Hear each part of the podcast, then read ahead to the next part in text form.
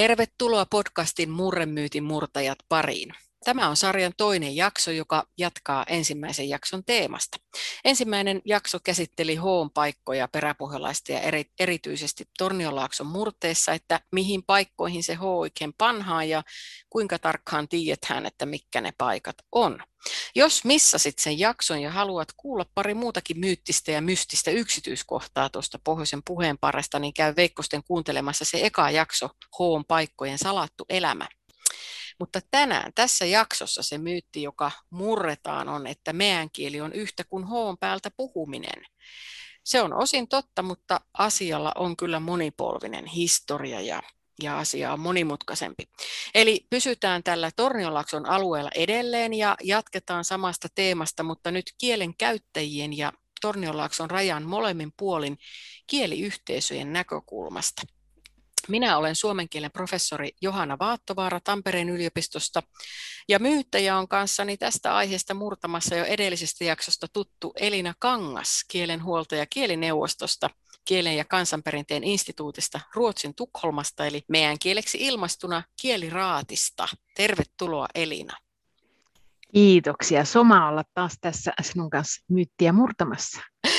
No niin, mutta tuota, kerro tähän alkuun vähän ensin itsestäsi. Sulla on aika kiva, kiva suhe tähän teemaan niin kuin monessakin mielessä, että mikä sinun oma suhde on tähän Tornionlaaksen alueeseen ammatillisesti ja muutenkin? Joo, no me ollaan töissä täällä Ruottin kieliraatissa, niin kuin sanoit. Kieliraati eli ruottiksi Språkrådet, se on valtion viranomainen ja vastaa kielenhuollosta. Ja suurin osa näistä minun kollegoista täällä tekee työtä ruottin kielen kanssa, mutta sitten meillä on kielenhuoltajat kans kaikille ruottin kansallisille minoriteettikielille ja ruottalaiselle viittomakielelle kanssa. Paitsi saamen kielet on saamekäräjien alla, niitä meillä ei ole. Ja minä olen se meidän kielen työntekijä, kun meidän kielihän on yksi viiestä ruottin virallisesta kansallisesta minoriteettikielestä, eli vähemmistökielestä suomeksi. Ja No mie olen suomen kielen maisteri ja omien sivuaineiden ja kiinnostusten takia mie tykkään identifierata itteni niiden sosiolingvistiksi, jos, jos sillä malli hunteeraa. Ja mä olen kerännyt vähän sen tutkia sitä, mitä meidän kielen puhujat itse tykkää siitä, että heidän kieltä standardiseerataan. Eli tehdään sanakirjoja ja kielioppia ja pidetään kurssia ja kirjoitetaan. Ja kun meidän kieltähän ei vanhastaan ole käytetty, kun enimmäkseen niin puhuttuna kielenä.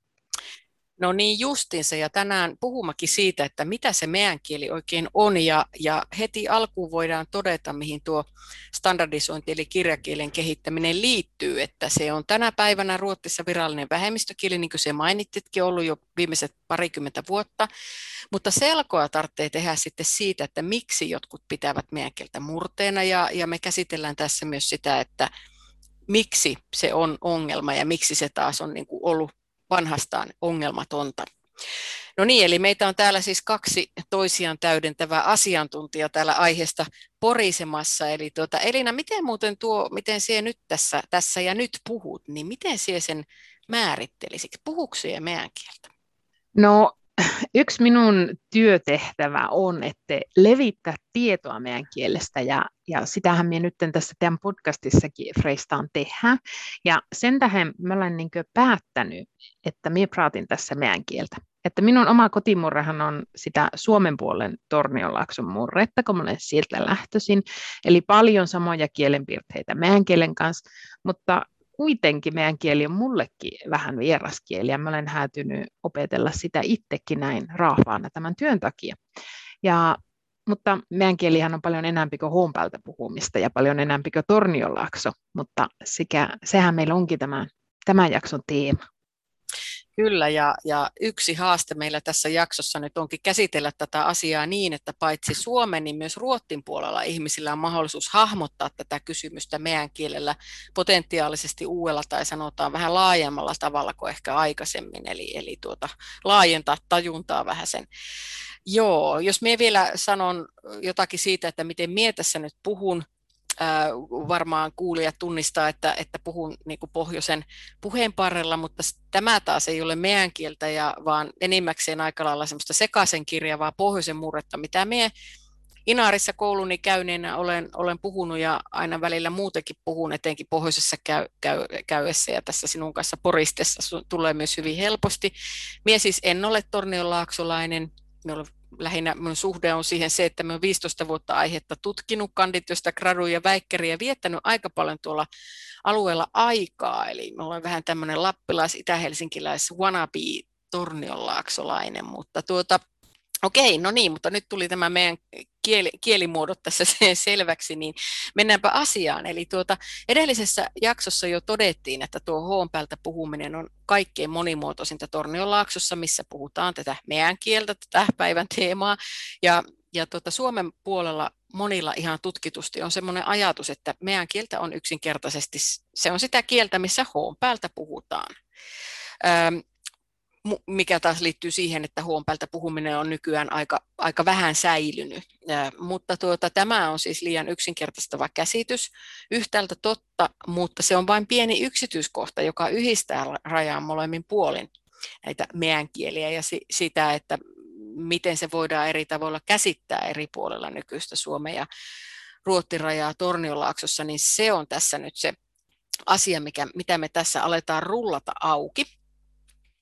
Mutta tuota, tässä ihan viime aikoina koronan jyllätessä Suomen ja Ruotsin välinen raja Torniolaaksossa laitettiin tilapäisesti kiinni ja alueen ihmiset reagoi siihen todella voimakkaasti. Siis huomattavasti voimakkaammin kuin esimerkiksi rajojen sulkemiseen muilla rajoilla tai vaikka Suomen ja Viron välillä.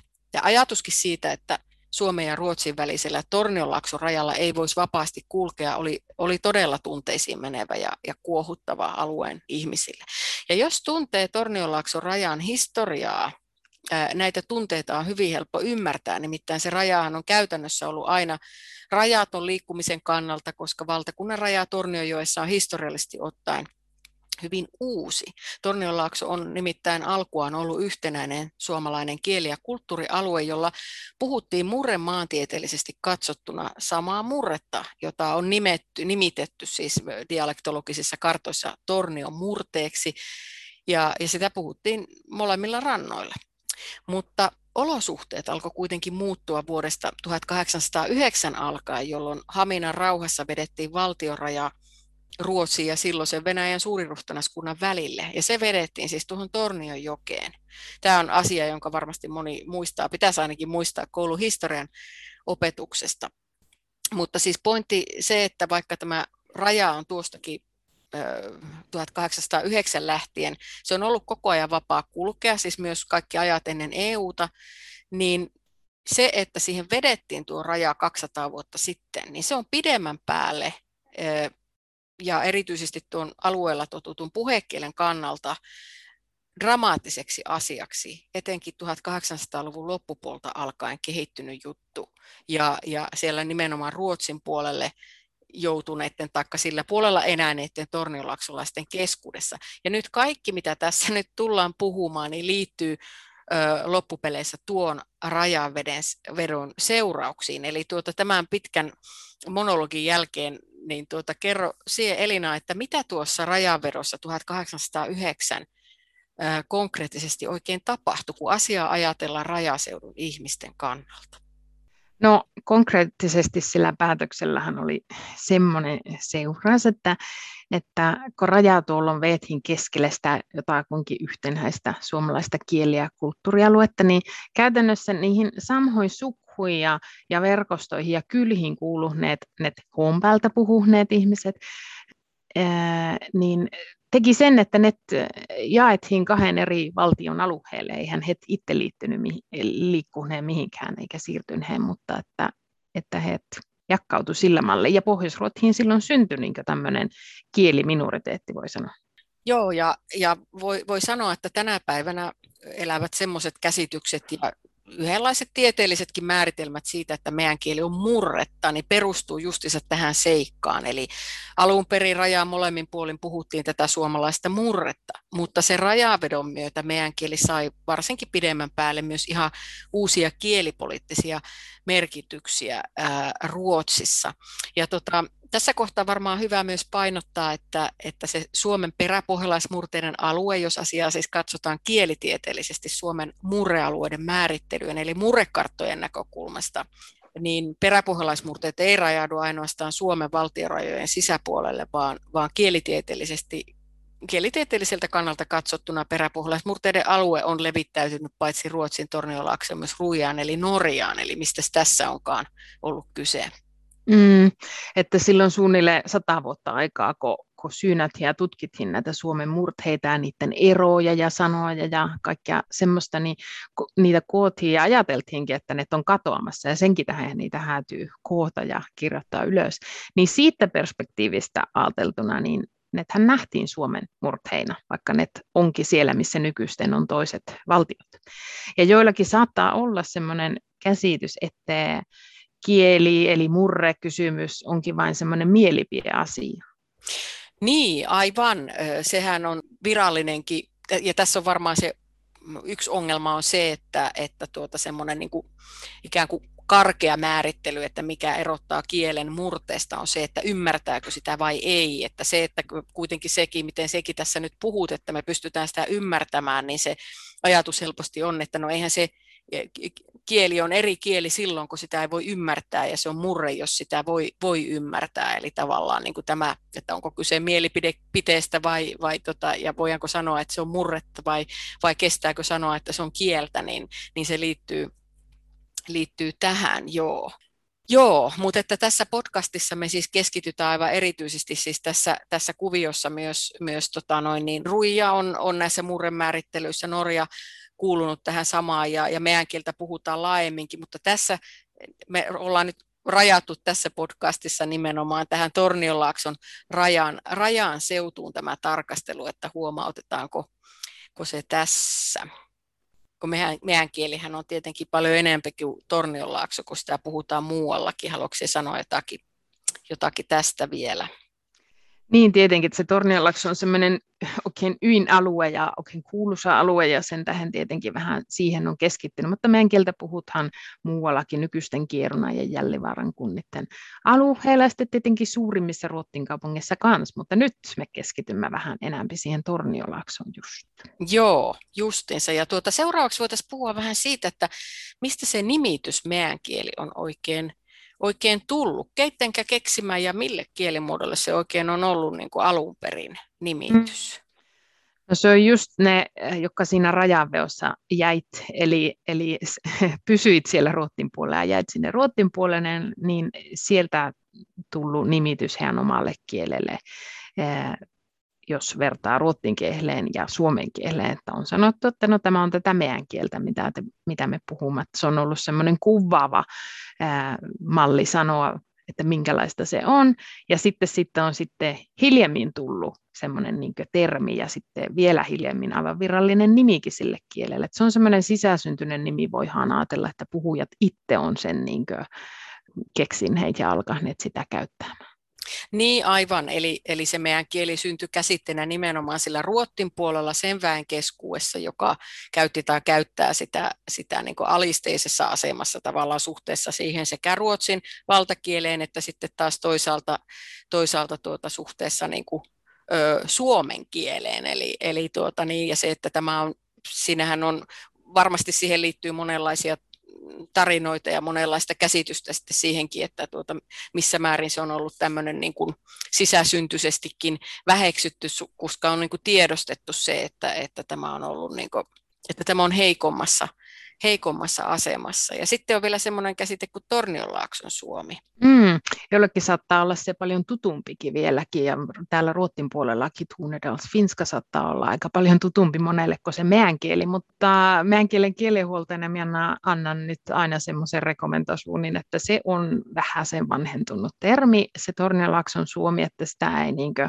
tällä virallisessa yhteydessä en suosittele, että sitä käytettäisiin, koska sehän kertoo sitten siitä aikaisemmasta ajasta, että puhutaan jonkunlaisesta Suomesta, jota puhutaan jossakin paikassa, jonka nimi on Torniolaakso, mutta nythän me tiedämme meidän kielestä enemmän. Sen status on muuttunut ja me olemme kanssa saaneet oppia, että sitä puhutaan muuallakin kuin Torniolaaksossa, olemme ehkä ennenkin tiennyt, mutta nyt se on tullut enämpi Framille, että se on siinä mielessä vähän vanhentunut termi.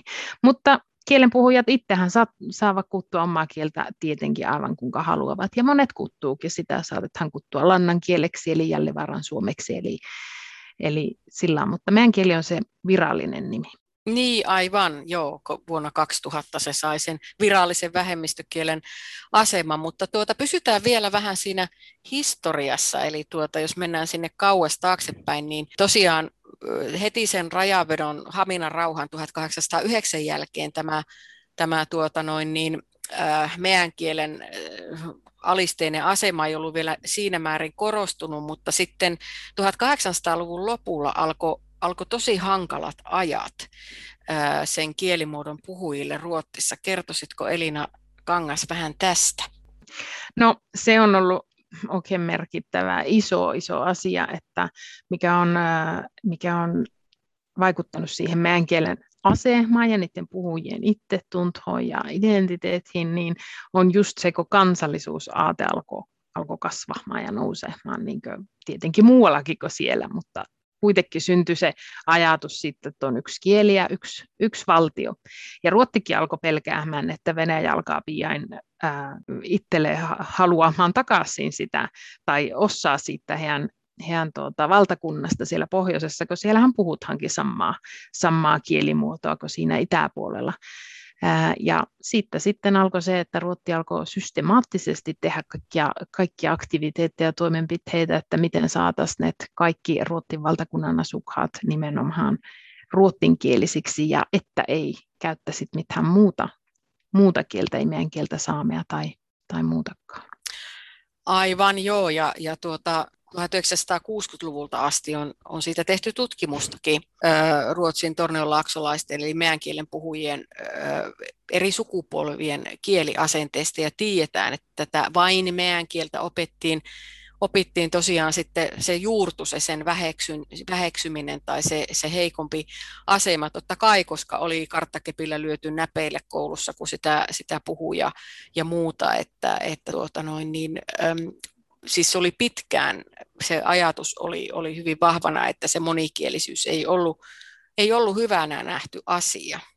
Mm, just se koulu oli oikein efektiivinen tuota, kuinka, kuinka saatiin niin assimileerattua sitä, sitä väestöä ruottinkieliseksi, että jos koulussa oli, jos ei suoraan kielletty, niin ei kuitenkaan katsottu hyvällä sitä, että puhuttiin muuta kuin ruottia, niin se oli oikein efektiivinen malli saahan, saada tuota kaikki ruottinkielisiksi ja vain ruottinkielisiksi, just että ei, monikielisyyttä ei katsottu hyvänä. Ja vanhemmatkin halusi, että lapset oppii oppiva sen ruottiin ja vähän pelättiinkin semmoista puolikielisyyttä, että sitä opi mitään kunnolla ja asenteet oli semmoiset. Ja sitten monet äh, lapset olit, olit semmoisissa työtuvissa varsinkin syrjäseuduilta, että he kävisivät siellä koulua ja ei vaikka käyneet kotona kuin kesälupien aikana, että saattoi mennä puolikin vuotta, että, että ei käynyt ollenkaan siellä meänkielisessä kotikylässä ja per, perheen tykönä.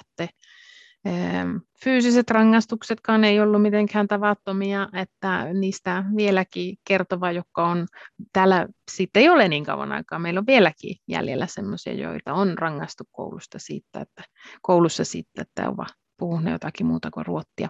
Ja sitten monilla näillä, näiden seutujen asukkailla oli myös semmoinen tupla stigma, mitä sanotaan, että jos he toppi ruottinkin myöhemmin, niin se, siinäkin saattoi olla vähän vaikeuksia. Ja sitten sitten tuli semmoinen, että ei osaa oikein kumpaakaan, että sitä meidän kieltä katsottiin alapäin, että se on jotenkin huonoa suomea, sitten se ruottikin oli vähän ontuvaa, niin, niin, niin siinä oli vielä semmoinenkin. Mm, aivan, eli siinä on kyllä ollut niin kuin kaikilla lailla ollut se niin kuin heikko itsetunto sen, sen tuota, puhujien puhujien keskuudessa, joo. No niin kuin tuossa tuli jo esille, niin, niin meidän kieli sai sen virallisen vähemmistökielen statuksen Ruotsissa vasta vuonna 2000.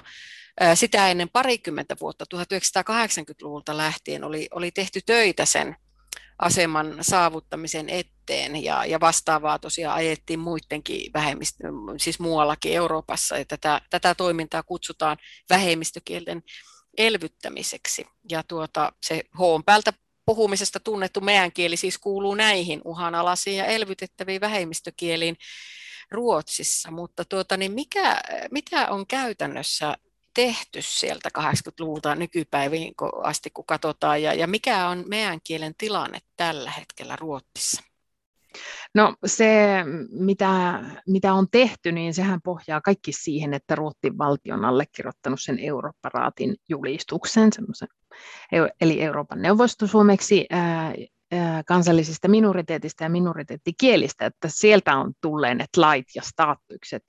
Ja Ruotsissa on esimerkiksi tämmöiset hallintoaluekunnat, joissa on vähän vahvemmat oikeudet niillä kielenpuhujilla kuin sitten muualla. Että siellä, siellä puhutaan semmoisista asioista, että pitäisi saada läpittenhoitoa, vanhaiten, Eli lastenhoitoa. Van, niin. lastenhoitoa, vanhoitten hoitoa, koulua, mediaa, kaikkea semmoista niillä, niillä minoriteettikielillä. Ja paperilla se on kauhean fiiniä, se kuuluttaa oikein hyvältä, mutta käytännössä ne kielioikeudet ei kuitenkaan oikein totteudu. Että eteenpäin on menty, mutta silti on oikein paljon probleemia vielä, ja Ruotsin valtio saapii kyllä joka ainoalla Euroopparaatin syynäyskierroksella kommentaaria, että ei näitä hoideta näitä asioita niin kuin pitäisi. Ää, että joka tasolla on aika paljon tekemistä attityytin kanssa.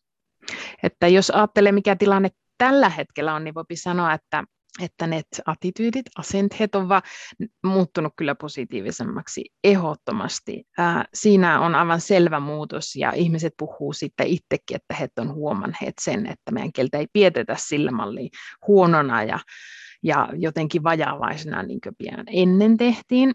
Ää, vaikkapa meidänkielisiä kirjojakin annetaan ulos nyt varmasti enemmän kuin koskaan. Ja net aktiiviset meidän kielen puhujat, tulisielut, kulttuurin kantajat, net on isossa roolissa niin alusta pitäen silloin, kun koko tämä minoriteettiliike on alkanut. Net on vieläkin sitä. Jos taas ajattelee sitä, että mitä tämä uhanalhaisitten kielitten tutkimus sanoo siitä, että kuinka kielet säilyy, eli ei säily, niin se, mitä katsotaan tehokkaana, on se, että, että sen oppisi sen kielen luonnollisessa ympäristössä, niin kuin minkä tahansa kielen, eli monelle se on se koti. Ää, ja sitä mahdollisuutta ei enää meidän kielessä kauheasti ole, kun ei ole niitä nuoria aikuisia, jotka osaa sen kielen, että ne saisi siirtää sen siellä niin sanotusti luonnollisesti siellä kotona niille heidän eli lapsille.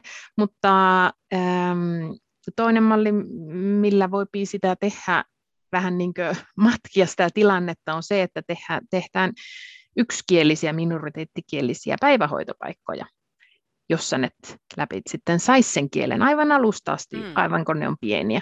Mutta semmoinen on Ruotsissa oikein alussa, että sitä, sitä ollaan vasta niin nyt jonkunlaisia yritelmiä on, mutta se on aika alussa, että kieli ei kauhean hyvin siirry uudelle sukupolvelle tällä, tällä hetkellä tänä päivänä, että ei ole oikein semmoisia klappia, jotka kasuaisit ylös meidän kielen kanssa alusta asti, että niitä on pilli vähän. Joo, ja sehän on, on havaittu esimerkiksi Pohjois-Saamen kohdalla, että, että se semmoinen kielipesätoiminta, se on ihan hirveän tehokasta tässä, koska tuota, niin kuin sanoit, niin se, on, se olisi tärkeää, että sitä kieltä käytettäisiin, ja, että, ja, ja tässähän niin kuin uusilla sukupolvilla on, on nimenomaan se avain, avainasema, eli kielet sekä syntyy että kuolee aina uusien sukupolvien myötä käsissä ja suissa, että olisi niin kuin, se olisi tärkeää, että tosiaan olisi ne su, sukupolvet, jotka sitten sitä meidän kieltä ottaisi haltuun, räppäisivät ja riitelisivät sillä niin, niin sanotusti, että ei se muuten sen asema ei ole, ole turvattu vaikka se, se tosiaan, että niin kuin toit esille tuossa, että tuo, tarvitaan näitä, näitä järeämpiä toimia, että se ei tee ketään vielä meänkieliseksi, että sitä, sitä jotenkin niin vain jossakin tietyssä kontekstissa käyttää. Tarvitaan niitä päivähoitopaikkoja näille, näille tuota, pikkukläpeille, joiden, joiden omat vanhemmat on semmoisia, jotka sitten niin saattaa siirtää sitä niin kuin mm. niille lapsille. Yksittäisen meidän kielisen kieltähän se kyllä saattaa elähyttää paljonkin, että se ope, saapi oppia vaikka täytenä niin kirjoittamaan ja lukemaan, ja mitä pian ei ole koskaan aikaisemmin tehnyt, mutta yhteiskunnan tasolla tarvitaan niitä mm. vähän isompia askelia ottaa. Niin, justiinsa näin. Mutta tuota, no palataanpa sitten vielä tuohon rajaseudun problematiikkaan ja, ja tähän tuota, että mitä se meidän kieli on ja tähän meidän kieltä koskeviin käsityksiin Suomen puolella. Ja, ja mietitäänpä, että mitä iloa siitä voisi tässä tilanteessa Ruottin puolelle virpua vai, vai onko sillä mitään merkitystä. Eli, eli mennään taas vielä siihen aikaan, kun se raja sinne Tornionjokeen vedettiin vuonna 1809 Ja, ja silloin siis alkoi tuo äsken puhuttu tilanteen e, kehitys Ruottissa, missä meidän kielen puhujien ja, ja tuota puheen sosiaalinen arvostus alkoi hiljalleen heiketä ja muuttui melko mahdottomaksikin.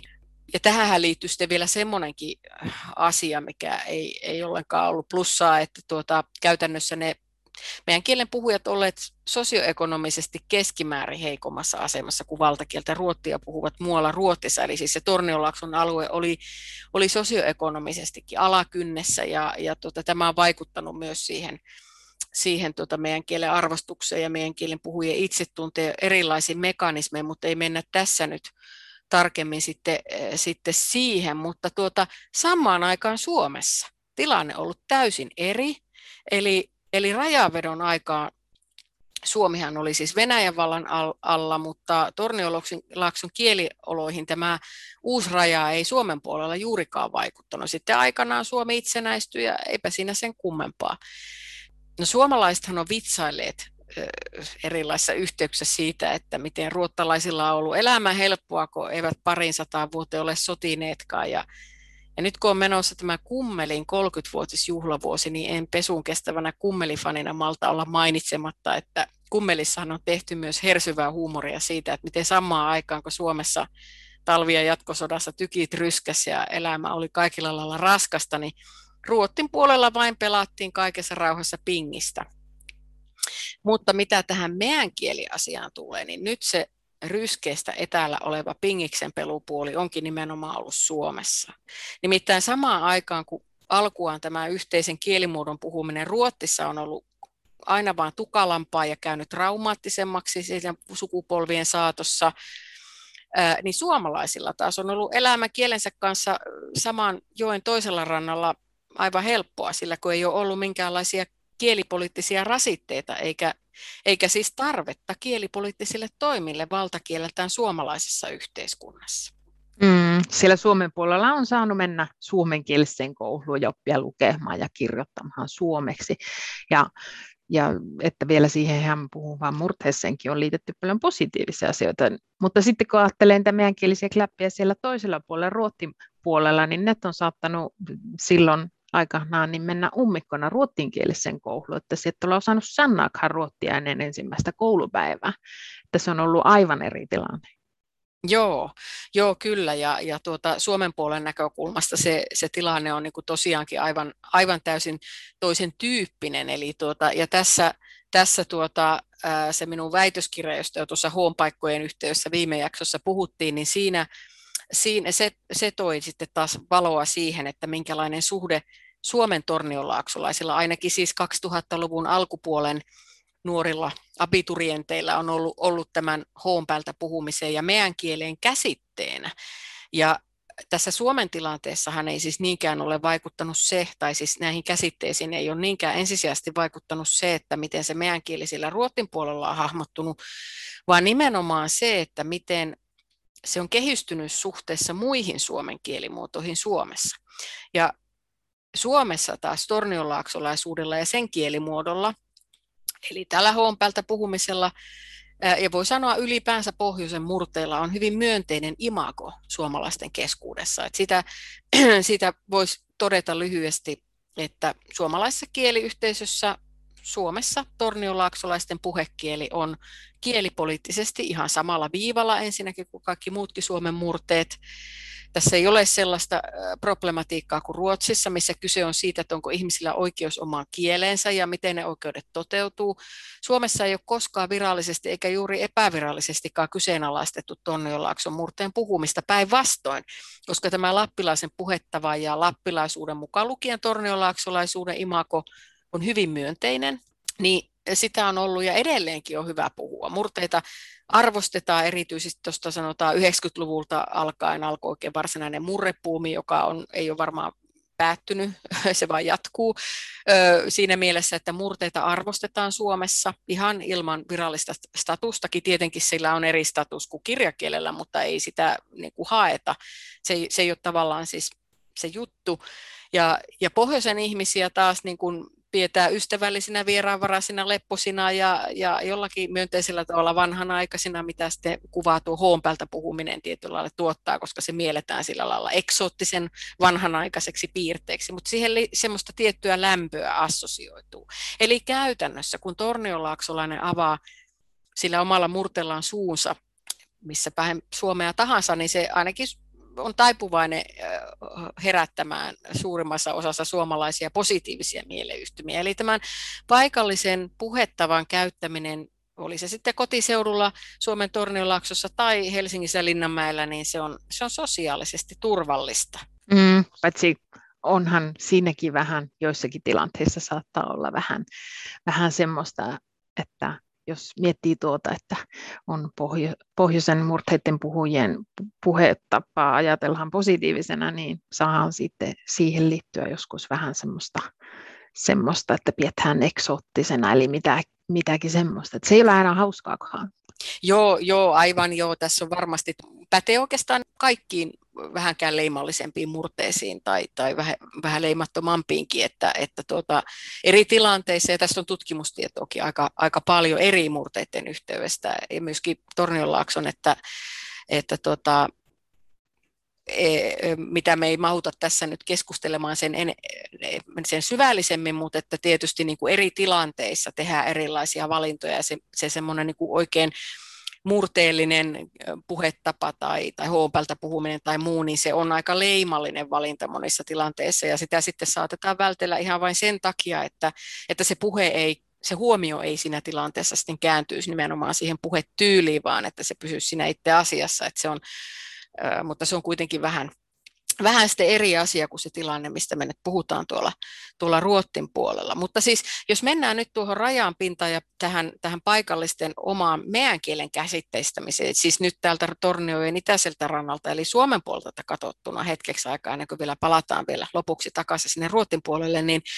tosiaan tuossa mun väikkärissä niin niin me paneudun siihen tätä yhtä pellolaista abiturienttivuosikertaa tutkimalla, että, että minkälainen suhde heillä oli siihen rajaseutuun ja sen kieleen, omaan identiteettiin ja, ja, ja päältä puhumiseen ja niin edelleen. Ja siinä ilmeni, että, että tota, ainakin nyt näillä mun tutkimilla lukiolaisnuorilla, niin heillä kyllä oli olemassa faktatietoa siitä, että, meidän kieli, että mikä se meidän kieli on Ruotsissa ja mikä sen historia siellä on.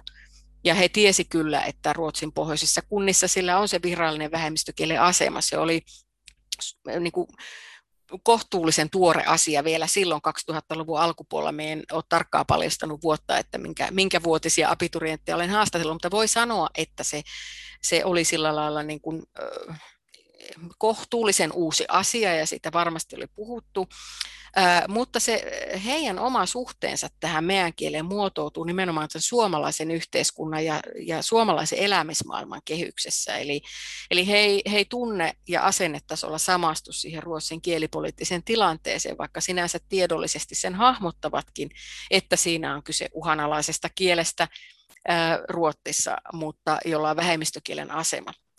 Mutta tuota, tämä monikasvoinen suhde tähän meidän kielen käsitteeseen Suomen puolella ilmeni tässä aineistossa esimerkiksi siinä, että kun kysyin ensimmäisessä vaiheessa isommalta lössiltä lomaketutkimuksen avulla, että muun muassa, että mitä käsityksesi mukaan tarkoitetaan meidän kielellä, se oli avoin kysymys, niin, niin ylivoimaisesti suurin osa vastaista määritteli sen tornionlaaksolaiseksi kieleksi tai murteeksi, ja iso osa painotti siinä tätä rajan molemminpuolisuutta. Ja vain kaksi vastaajaa määritteli meidän kielen ainoastaan ruotsin puolella puhuttavaksi kielimuodoksi. Tästä tosiaan varmasti oli ollut koulussa kuitenkin puhetta, mutta vain siis kaksi nimessä sen, että se on ruotsissa puhuttava kieli. Ja yhtä moni vastasi, että se on kieli, jota minä puhun, ja, ja muutamat määritteli sen nimenomaan H-päältä puhumisen kautta. Eli vähän samalla lailla kuin voi olla ne yleiset mielikuvatkin suom- suomalaisten keskuudessa. Että no se on se meidän kielestä, missä ne panne sitä huota joka väli. Eli sama käsitys saattoi olla myös osalla näistä Suomen puolen nuorista. Ja melko moni vastaaja määritteli sen myös Suomen ja Ruotsin sekoitukseksi, mikä tietysti on, on, on Ruotsin puolellahan se on saanut paljon ruo- enemmän Ruotsin vaikutusta kuin, kuin tämä Suomen, suomen puolen murre. Mutta että siis tämä meinaa, että se sama käsite meän kieli, joka Ruotsissa on kielipoliittisesti aika kuuma asia, niin näille suomen puolisille ikään kuin on helpommalla tavalla identiteettiasia. Se on identiteettiasia, mutta se ei ole problemaattinen asia. Mm, mielenkiintoista. Olisikin hauska mennä uudesti vähän kyselemään tämän päivän abiturientilta siellä. Niin, olisi, olisi tosiaan. Eli tuota, niin jos vielä vähän jatkan tästä, tästä näiden kieliasenteiden näkökulmasta tästä aineistosta, niin, niin mitä me tutkin sitä 2000-luvun alkupuolelta, niin, niin, niin äh, näissä nuorten kanssa tuli kaksinkeskisissä haastatteluissakin esille, että, että olennaista – Olennaista on se, että sitä ruottin puolella puhuttavaa meidän kieltä pidettiin parempana ja aidompana versiona meidän kielestä, eli, eli nuoret oli taipuvaisempia ajattelemaan niin, että tämä suomen puolen murro on vähän niin kuin pliisumpi versio sitä oikein aidosta meidän kielestä, jota ne kaikkein parhaat puhuvat ja parhaat versiot, ne on siellä ruottin puolella. Ja heidän ajatusmaailmassa siis meidän kieli siellä rajan takana näyttäytyy lähinnä ihaltavana asiana ja pulmattomana, eli selkeämmin niin kuin tiedostetaan se, että se on saanut aikojen saatossa huomattavasti enemmän vaikutteita ruottista kuin se Suomen puheella puhuttu murre. Ja, ja, mutta että tähän näkökulmaan on varmasti vaikutti motivoiman myöskin semmoinen voimakas aluetietoisuus, eli, eli samastuminen Tornionlaakson alueena – mitä selittää se, että kyse on, on vanhasta edesmennestä maakunnasta nimeltä Tornionlaakso, se on vanha maa, oma maakuntansa, että ei, ei Tornionlaaksolaiset miellä olensa lappilaisia, vaikka muualta päin katsottuna helposti ajatella, että no se on sitä yhtä samaa isoa Lappia, mutta Tornionlaaksot Tornionlaaksolaiset taipuvaisia määrittelemään itsensä nimenomaan Tornionlaaksolaisiksi tämänkin, tätäkin tutkin siinä osana sitä, sitä asetelmaa, mutta että se heijastuu tähän identifioitumiseen ja toki se, että siitä murteesta on myös tehty esimerkiksi esimerkiksi turismin parissa yhdenlainen alueen tavaramerkki, semmoinen Meänmaan tavaramerkki, niin sillä on tietenkin siihen vaikutuksensa, että minkälaiset käsitykset niillä, niillä tuota, ihmisillä siinä, siinä sitten on ollut. Mutta tosiaan tuosta minun väikkäriaineiston kerusta on tosiaan karkeasti ottaen parikymmentä vuotta aikaa, niin se, että mitä tämän päivän suomalaisnuoret, nyt kun ajatellaan, että tässä on tätä revitalisaatiotakin tehty aika pitkään, mitä tämän päivän suomalaisnuoret ajattelee. Siitä en ole, ole tarkkaan perillä ja, ja tosiaan niin kuin, niin kuin sanoit, että jos tänä päivänä tekisi samanlaisen tutkimuksen, niin tulokset sa- saattaisi olla joko samansuuntaiset tai johonkin suuntaan muuttuneet. Että onko sulla mitään tämmöistä tämmöistä, kun olet itse kuitenkin tornionlaaksolainen, niin, niin tota, onko sulla mitään tuntumaa itselläsi tähän Elina, että et, tota, mikä sinun käsitys siitä on, että mitä ne rajaseudun nuoret tällä hetkellä meidän kielestä rajaseudun eri puolilla ajattelee? Mm. No tutkimustietoa ei kyllä ole ja käsitystäkin vähän vähänlaisesti, kun tuntuu, että on niin rajaseudun entinen nuori tässä itse jo, mutta, mutta sen ainakin tohin sanoa, että, että nuorekin puhuu murretta siellä Suomen puolella vielä, vielä kuitenkin. Ja minun ymmärryksen mukaan, miten me olen sen asian nähnyt, niin ovat kyllä kans sitä ylpeyttä löytyy sieltä kanssa, että ovat ylpeitä siitä. Joo, kyllä se ei tässä varmaan parissa kymmenessä vuodessa ole, ole tuota noin niin, merkittävästi muuttunut. No joo, mutta tuota, tässä jaksossa siis meidän tavoitteena oli käsitellä sitä, että mitä se meidän kieli on ja, ja purkaa sitä myyttiä, että kyseessä on yhtä kuin se kielimuoto, missä hoon päältä puhutaan, vaikka sekin on sitä osa. Ja haluttiin tässä nostaa esille sitä, että, että meidän kieli on erilaisista kulmista ja rajan eri puolilta kattoen vähän eri tavalla hahmotettu ja määritelty asia. Ja kielitieteellisesti sitä on vanhastaan dialektologisessa perinteessä, eli murteen tutkimuksessa käsitelty murteena, mikä ei oikein enää mene läpi, koska kielipoliittisesti on kyse ihmisten kielellisistä oikeuksista, että se häätyy Suomen puolellakin ymmärtää ja myös kielentutkijoiden täytyy terästäytyä tässä ja, ja tuota, irtaantua vanhoista perinteistä, että mielellään näkisi vähän toisen tyyppisiä, toisen tyyppisiä karttoja, mitä on totuttu tässä murretutkimuksen perinteessä näky, näkymään, koska tuota, se, miten meidän kieli määritellään, se on kielipoliittisesti olennainen kysymys ja sen määrittelemisen, määritteleminen murteeksi on vähättelyä ja voi sanoa, että ignoranttia. Mm, kun täältä Ruottin perspektiivistä katsoo, että jos kuulee meidän kielestä puhuttavan murteena, niin siinä saattaa kyllä tulla mieleen, että eikö tuo puhuja tie paremmin. Että se näyttää täältä katsottuna vähintäänkin tietämättömyydeltä, Eli jopa siltä, että, että oltaan arrogantit eikä haluta tunnustaa niitä faktoja, mikä on. Ja se toistaa myös niitä ikivanhoja attityytiä siitä, että se meidän kieli on vain murre, eli se on vain jotakin ja joku versio jostakin. Ja sekin vaikuttaa siihen, että täällä Ruotsissahan on muitakin kansallisia minoriteetteja kuin meidän kieli, ja yksi niistä on suomen kieli. Että täällähän tehdään ero niiden väliin. Ää, jos mie ajattelen itseä tämmöisenä suomalaisena ja torniolaksalaisena, joka on saanut käydä koulut suomeksi, jonka murteessa selitetään paljon kaikkia positiivia asioita, niin eihän se mulle tunnu miltään, jos minun puhumaa kieltä sanotaan murteeksi. Mutta ne ruotin puolen meänkieliset on saaneet aina kuulla sitä, että se heidän kieli on vain murre tai vain jotakin, niin se kuulostaa niille aika eriltä että jos otamme jonkun minun ikäisen ruottalaisen, jonka perheestä ja suvusta se meidän kieli on kaonnut ja se itse ei ole saanut sitä kotoa oppia koskaan eikä ole sitä kuullut puhuttavan, niin, niin sillä saattaa olla vanhimmat, joita on saatettu rangasta sen, sen kielen puhumisesta, niin sillähän se kuuluttaa aivan, aivan eri asialta ja tuntuu aivan eri, eri malliin. Joo, aivan. Eli sullakin on niin koko ajan semmoinen niin kahtalainen tuntuma, tämmöinen henkilökohtainen ja sitten tämä ammatin kautta sinä näet niin ne molemmat puolet hirveän, hirveän hyvin. Joo, tosiaan tämä meidän kieliasia ja huonpäältä puhumisen asia on Suomen puolella, voisi sanoa, että semmoinen iloinen ja mutkaton murreasia, ping pong, mutta Ruotsissa se on ihmisoikeusasia ja, ja tuota, missä tietenkin tärkeää olisi se, että kuinka se sitten saadaan saadaan säilymään sillä Ruottin, Ruottin puolellakin se H-päältä puhuminen, eikä vain Suomessa. Et Suomessa se näyttää kyllä, kyllä säi, säilyvän.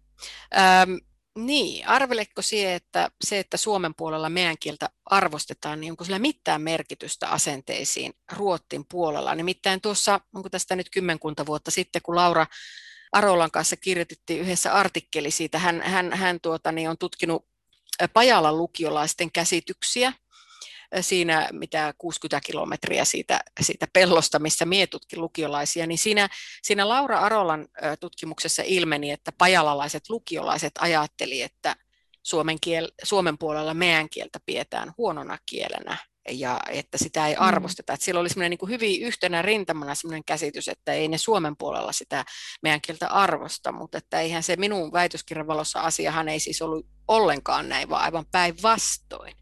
Niin, niin, niin.